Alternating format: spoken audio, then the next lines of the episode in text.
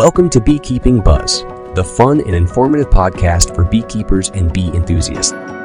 Each week, our team of experienced beekeepers share the latest buzz on all things bees. We bring you tips and tricks for managing your hive, updates on the latest bee research, and interviews with expert beekeepers.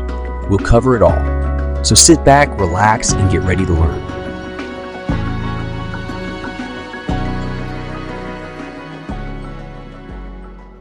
The queen bee plays a vital role in the hive, busily laying eggs daily that produce drones and worker bees. With an average of 30 to 80,000 bees in a colony, it's fascinating that there is only one queen in each hive. But how does a bee become a queen? This is a quick podcast episode to walk you through how it happens. So let's get started. When hives need a new queen, nurse bees select 10 to 20 female larvae that have recently hatched. These newly hatched insects are fed royal jelly, secreted as a white substance from the nurse bees. This special diet activates the larva's reproductive system, creating a queen bee that is fertile. So, how do nurse bees choose the eggs for a new queen? When the hive needs a new queen, the nurse bees choose up to 20 fertilized eggs as potential queens.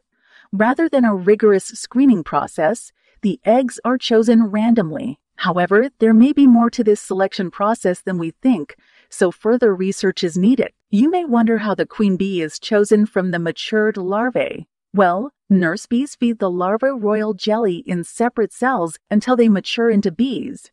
The first to fully develop will be the queen bee.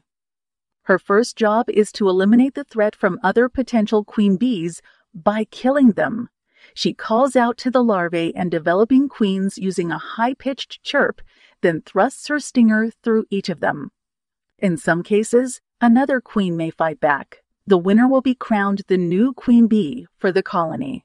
A commonly asked question around this topic is what's a queen cell? These are cells that house each queen bee during development.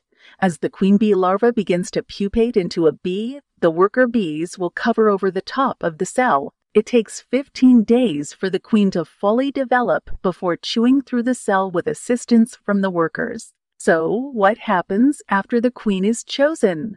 Well, once a single queen remains in the colony, she commences a once off mating flight with male drones.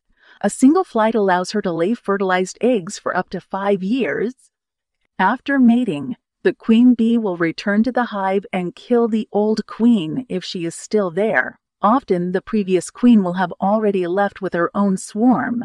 If this occurs, the new queen will replace the old one and start laying eggs. Ever wondered what happens if you kill a queen bee? Beekeepers often observe that worker bees will notice their queen bee is gone within a few hours as the pheromone levels begin to drop. They will quickly become stressed and select eggs or larvae to nurture into a new queen. Thanks for listening and happy beekeeping.